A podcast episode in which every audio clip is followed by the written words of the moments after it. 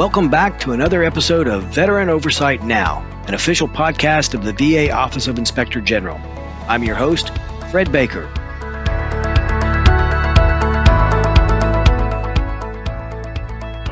Each month on this podcast, we'll bring you highlights of the OIG's recent oversight activities and interview key stakeholders in the office's critical work for veterans. This is a special hotline edition of Veteran Oversight Now, and joining us today is Trina Rollins. Trina is the Director for Hotline Coordination within the VAOIG's Office of Healthcare Inspections. Trina is a board certified physician assistant who worked at the VA North Texas healthcare system for eight years prior to joining the VA OIG in 2011. Welcome, Trina. Thanks so much, Fred. I appreciate the invitation to be part of the podcast. Oh, we're, we're very happy to have you. Uh, Trina, let's open by first giving the listeners a little bit about your office and the, the types of cases that it handles.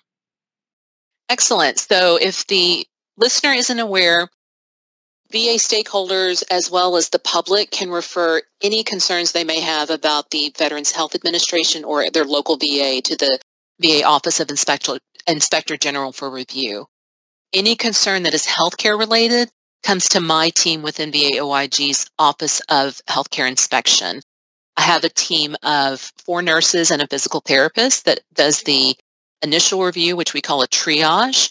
And then if we have things that are a bit more complicated, either medically or mental health related concerns, we will discuss those cases in a standing meeting we hold twice weekly.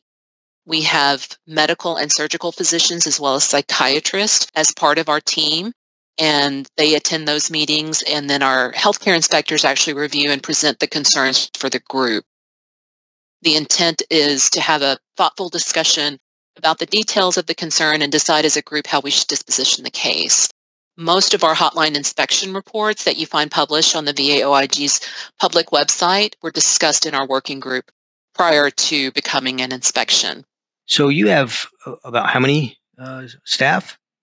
I have five staff that are doing the, the initial triage review and then approximately 50, 55 hotline staff which, which actually perform the inspections. And these are, are primarily medical professionals, correct?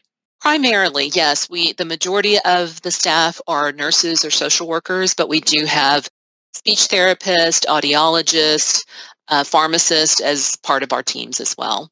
And, and just just as a point of curiosity, do, do they typically come to you from VA, or do they come from the private sector, or straight out of out of school? Where, where how do you where do you recruit these individuals? The majority of our staff have worked at some VA facility prior to coming to OIG. I would say probably 85% have. So they understand the language, they understand the computer system that VA uses for their medical records, they understand where to find the directives and handbooks that VHA puts out as their guidance. So those that don't have that experience, they're um, you know they have to take that time to to learn it and get familiar with it when they start with us. Sure. So this team is a pretty pretty well educated, experienced group of medical professionals when it comes to to really looking at at VHA's services.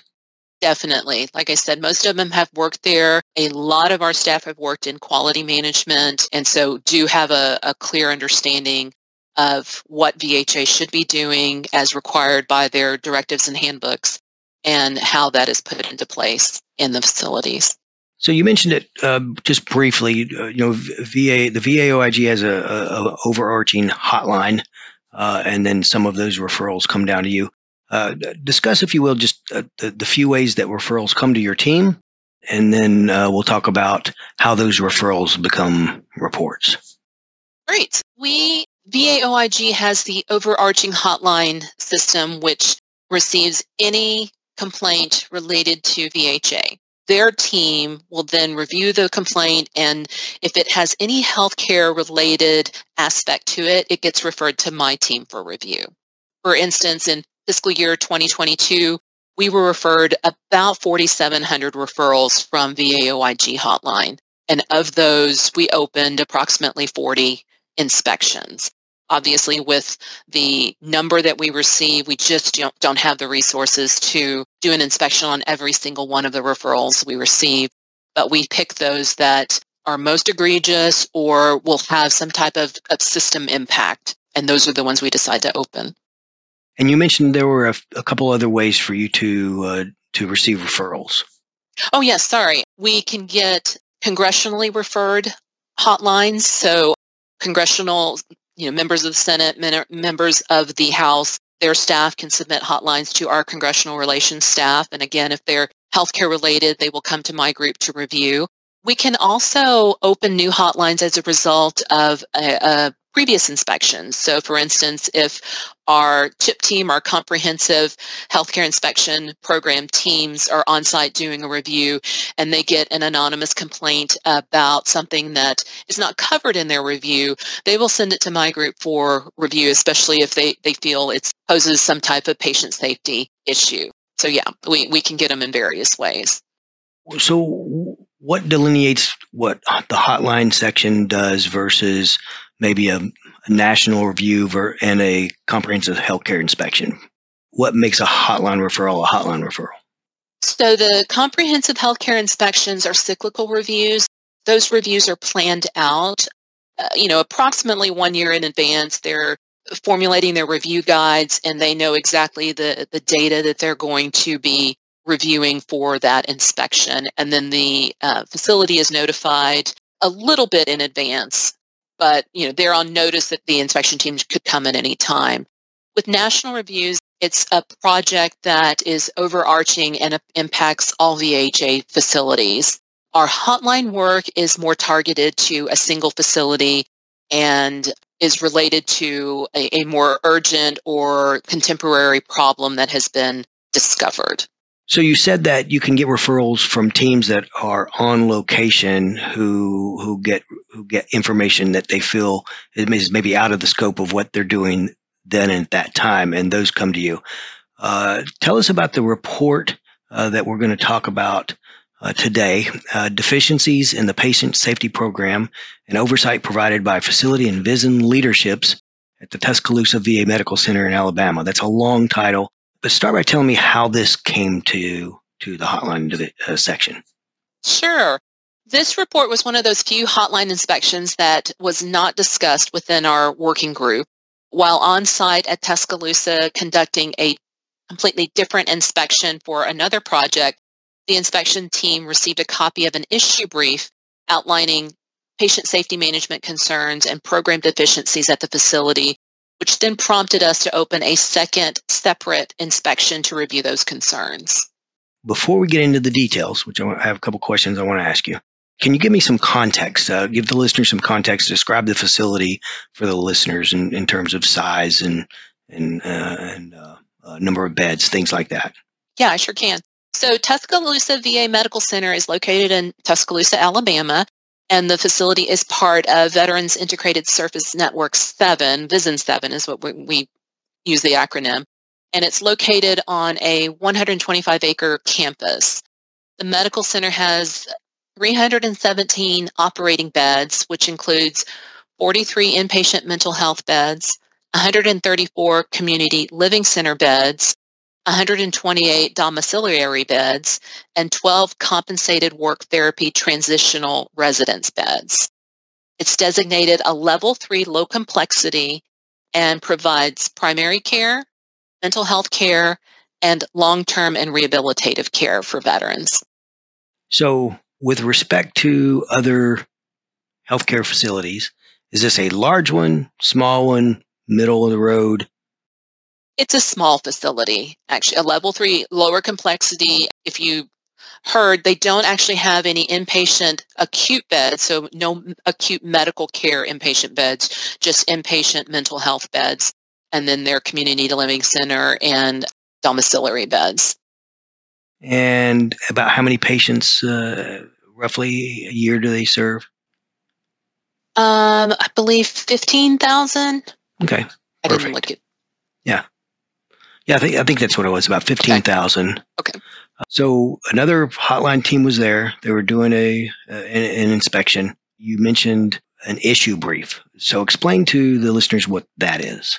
Sure. This is a document prepared by a VA facility to provide information to leadership within VHA regarding some type of situation that's occurred. Issue briefs should provide clear, concise, and factual information about the subject and may impact patient care or actually may generate media attention. So things that may trigger a facility doing an issue brief or submitting an issue brief is say an emergency affecting VA sites like a weather condition or a terrorism type condition, a homicide or suicide on VA property. In this case, something impacting clinical care of patients. So this was something that was prepared for VHA by the facility that that uh, about an instance that impacted clinical care. Correct. So, so explain what that was. Can I give you a little bit of background on the patient safety program? Sure, absolutely. Will that help? Yeah, to provide so, context. Yeah. Yeah, absolutely. because the you know the issue brief was about the patient safety management program, and VHA leaders are responsible for ensuring that patient safety is a priority at each facility. And they can only attain this by creating a culture of safety where all staff share responsibility in minimizing harm to patients. This is an important element of the culture of safety. And an important element of the culture of safety is the just culture, which is an environment where employees assume accountability for reporting issues they feel may be unsafe. The basic tenet of a patient safety program is reporting concerns. The goal of VHA's patient safety program is to prevent harm to patients. They do this by prevention of adverse events and developing this culture of safety. So facility leaders have the responsibility to create this culture where employees are able to report concerns without the default response being to blame or to punish. VHA requires facility patient safety programs to identify and report events. Again, that's what you know what they're trying to elicit from all staff. The patient safety managers determine a cause disseminate any patient safety alert information, conduct risk assessments, and then implement effective practices to mitigate those risks. And at the end of the year, they will then submit an end of fiscal year patient safety annual report. And in all of this, the patient safety manager is the manager. They oversee and coordinate this process for the facility. And that position was at the center of this issue brief. Correct, correct. So, uh, talk then a little bit about uh, what was the concern uh, with the patient safety manager sure. or the former patient safety manager. So, with this inspection, the, the VAOIG found that the former patient safety management manager was, quote, derelict in the performance of their duties, and that both the facility and VISN leaders performed inadequate oversight of the patient safety program. With regarding the duties of the patient safety managers manager i'll give one example from the report. And in the summer of 2021 the former patient safety manager went on extended leave and then abruptly retired approximately five weeks later so in the meantime the facility had to name an acting patient safety manager and it was this person who found that over 160 jpsrs and this is joint patient safety reporting uh, events were still open, meaning that the requisite review of the event had not been completed. The, the JPSR is VHA's patient safety reporting system and database. And um, it is the way that employees can anonymously or they can identify themselves, report any type of incident that they feel impacts patient care. So, to be clear, these were reports that were completed by employees uh, sent to the patient safety manager. Sent to the man, sent to the patient safety manager, and and nothing was done. Correct. So the duties of the patient safety manager is to review that that JPSR, determine if the concern is patient safety related or if it needs to be redirected to a different department. And if the concern is patient safety direct related, then the patient safety manager assigns what's called a safety assessment code, a SAC uh, score. And these are risk assessment scores assigned for any adverse event or close call that occurs. And the severity score is on a scale of one to three, three being the worst. And it's assigned based on the condition of the patient after experiencing the, the patient safety event.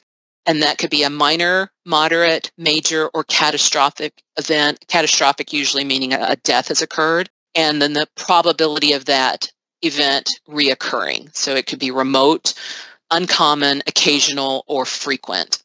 So after assessing that SAC score, then the issue is actually supposed to be assigned an investigator and reviewed. And then all of that information is gathered to understand the concern and why or how it happened. This total review should occur within 14 days. But we found in our data review that the majority of the reviews were late and some were incomplete. There were inconsistencies in the management of the events, including the categorization, which similar events were grouped, and events that represented potential delays in care that should warrant further investigation were rejected by the patient safety manager.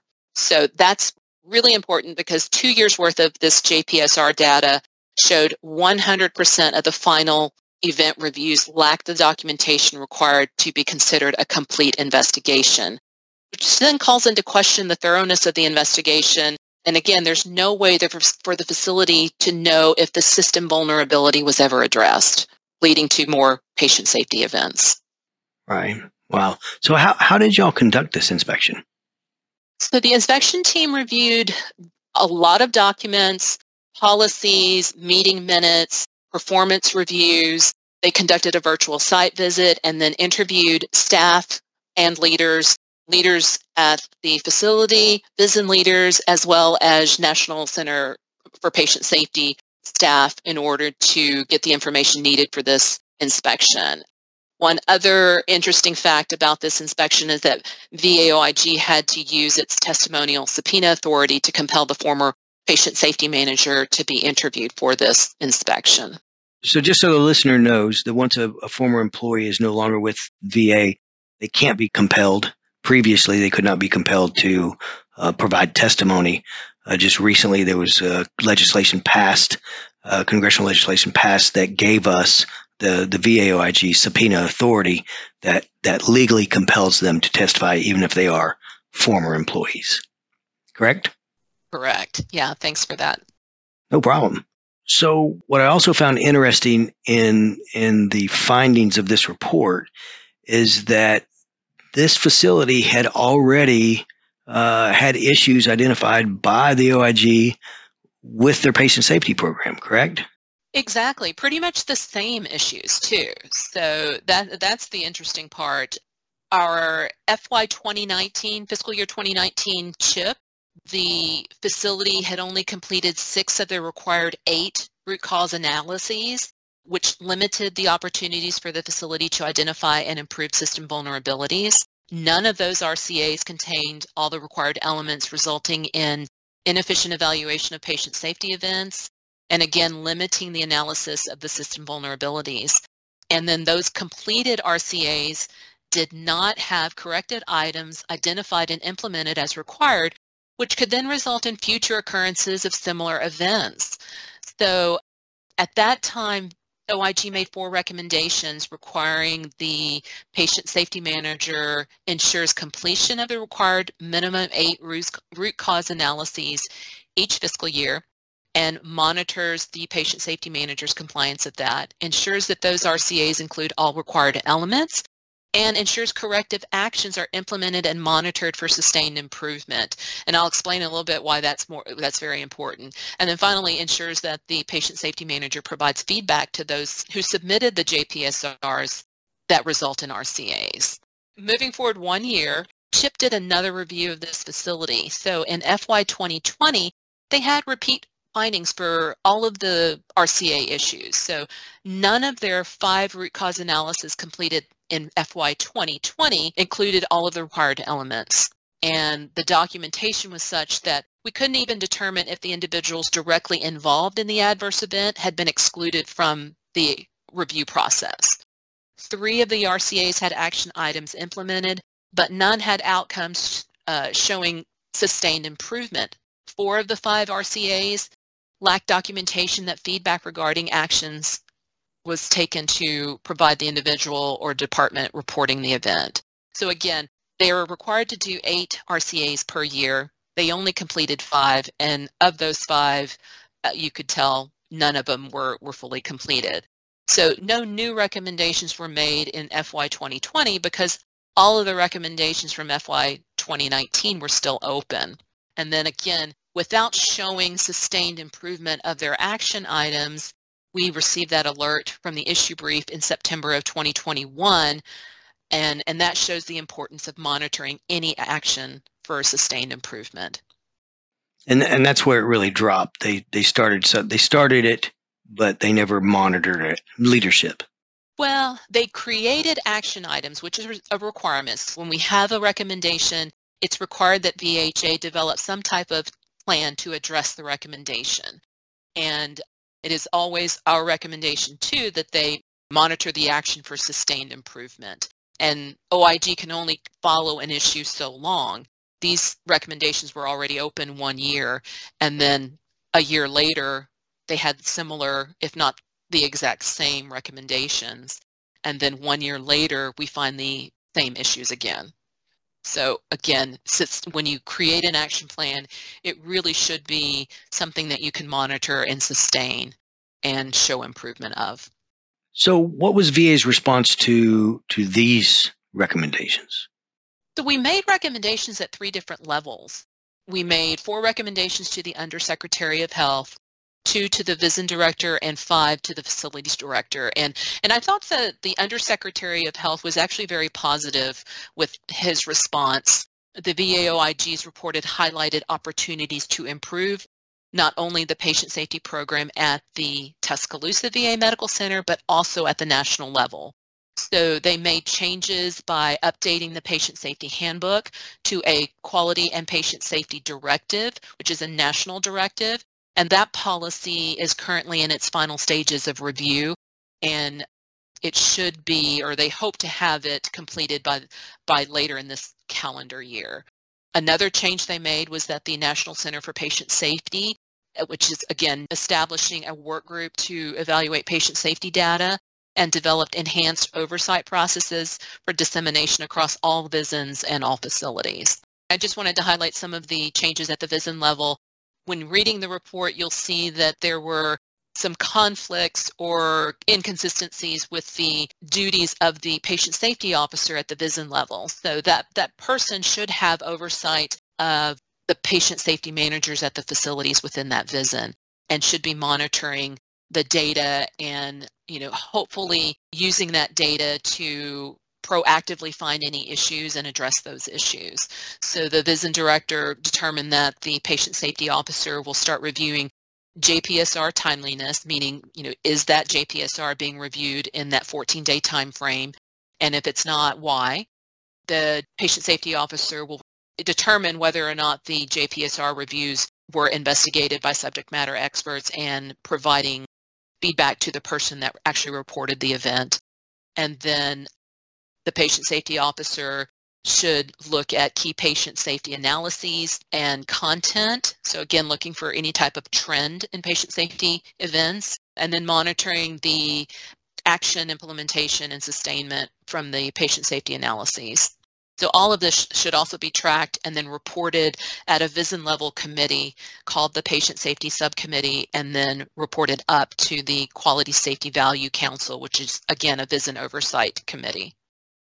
So what are our next steps? We've identified, you know, at least three different times and made recommendations now. Uh, well, the first time, none the second, and now recommendations all the way up to the Undersecretary for Health.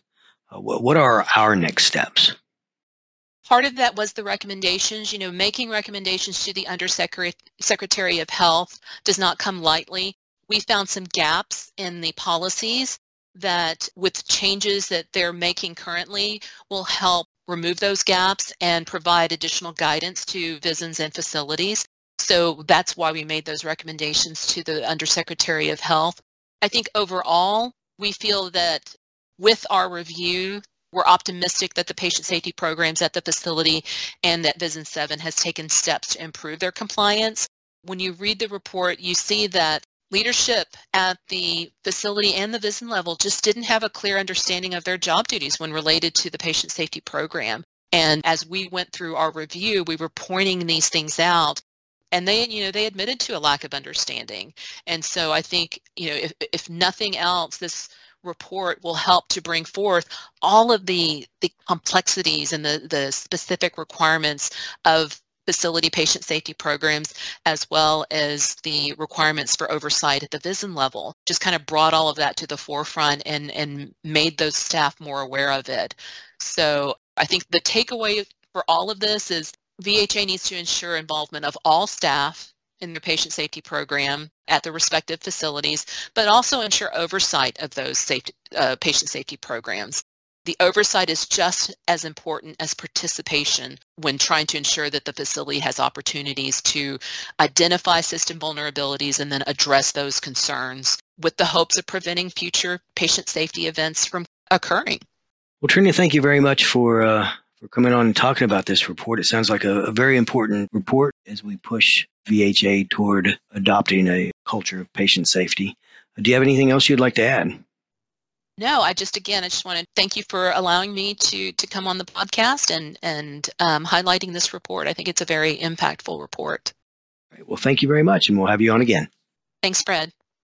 Well, thank you again, Trina, for joining us. Uh, as mentioned in this uh, podcast, uh, you can submit a complaint to the VAOIG uh, by phone, 1 800 488 8244, uh, or you can go to our website, www.va.gov forward slash OIG slash hotline, and fill out a, a, a hotline complaint there. However, if you are a veteran in crisis or someone who is concerned about one, please call the Veteran Crisis Line, dial 988, and then press 1.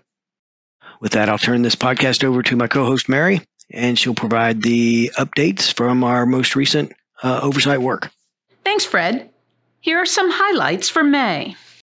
The VA Inspector General Michael J. Missal testified before the House Veterans Affairs Committee on May 23, 2023.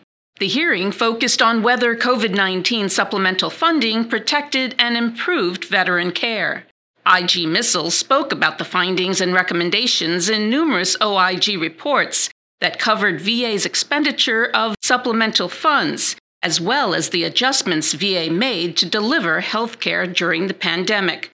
He emphasized the need for VA to deploy a modernized financial management system and to promote greater staff adherence to policy. In response to questions, IG Missal discussed the importance of training and internal controls, VA's pivot to telehealth, and OIG criminal investigations that address pandemic related fraud targeting VA.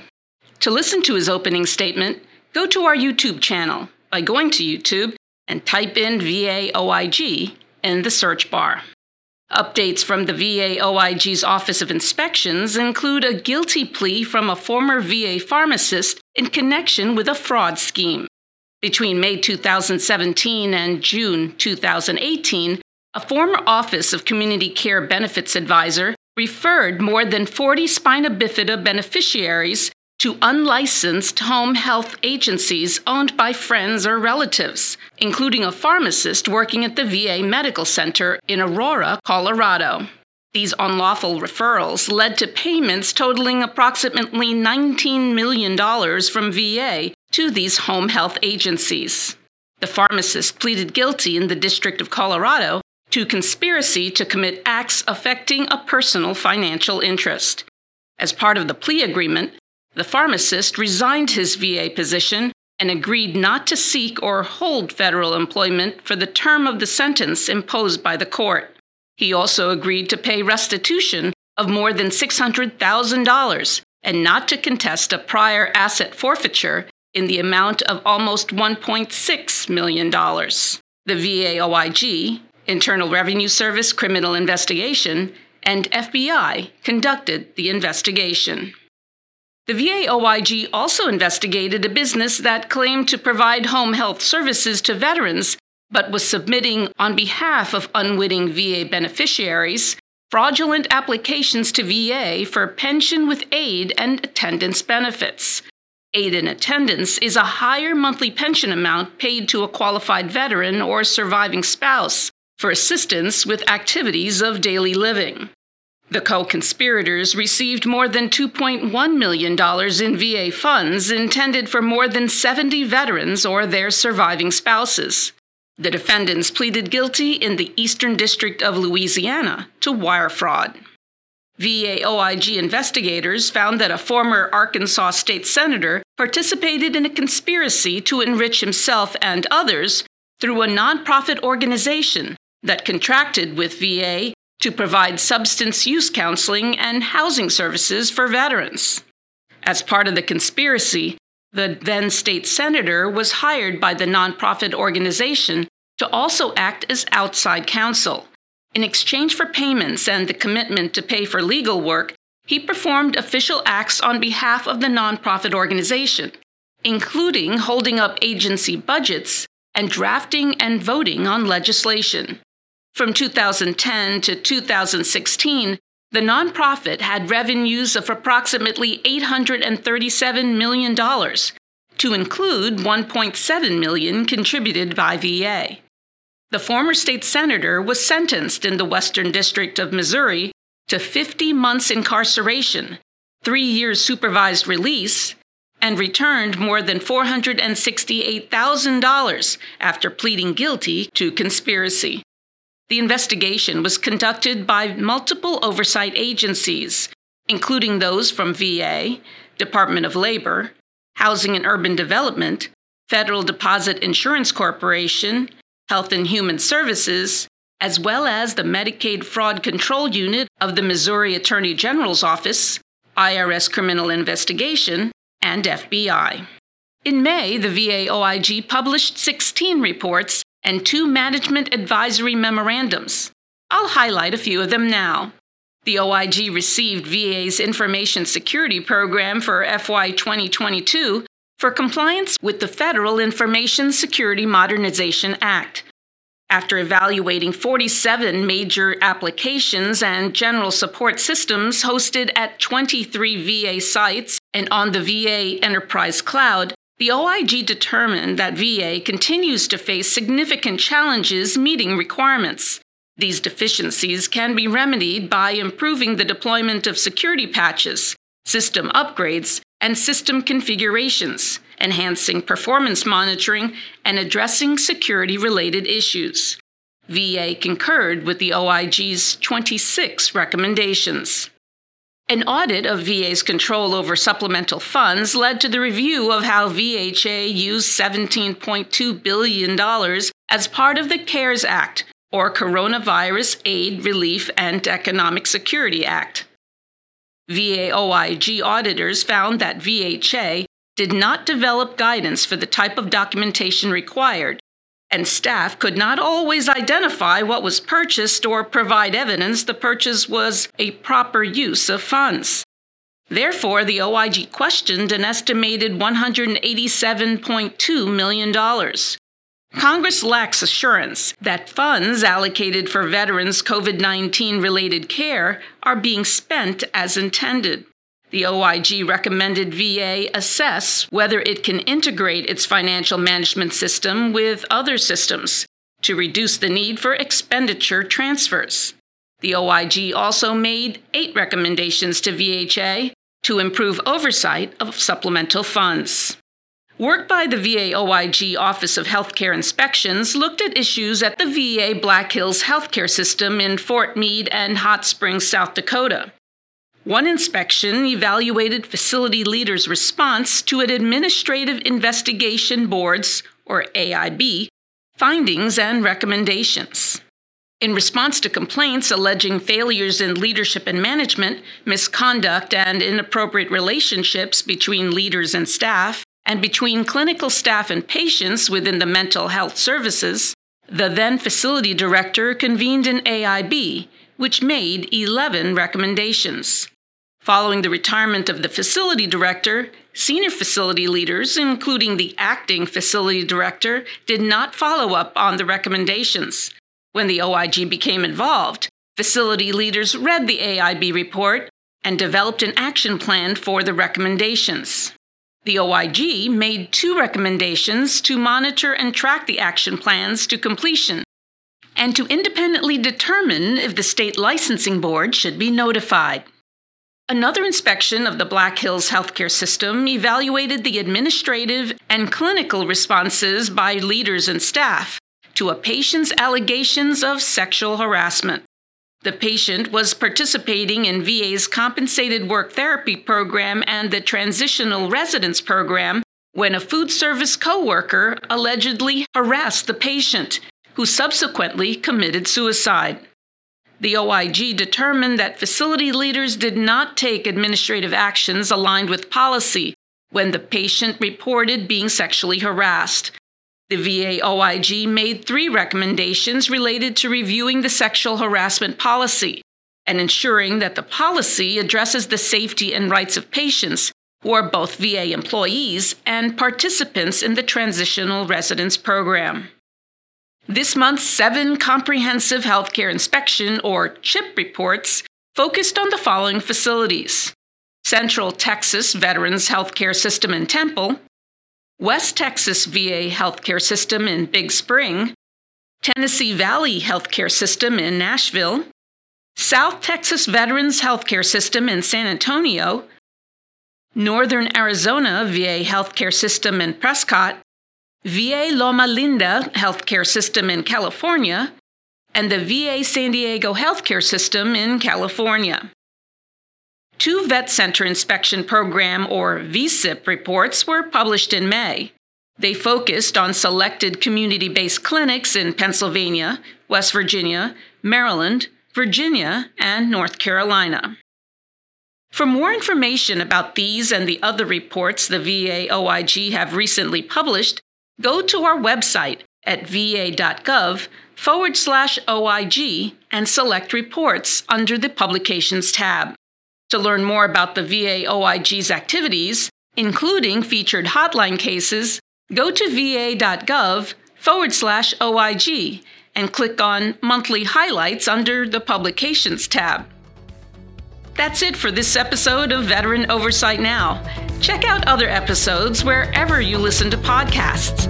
Stay tuned for more highlights next month. Thanks for listening.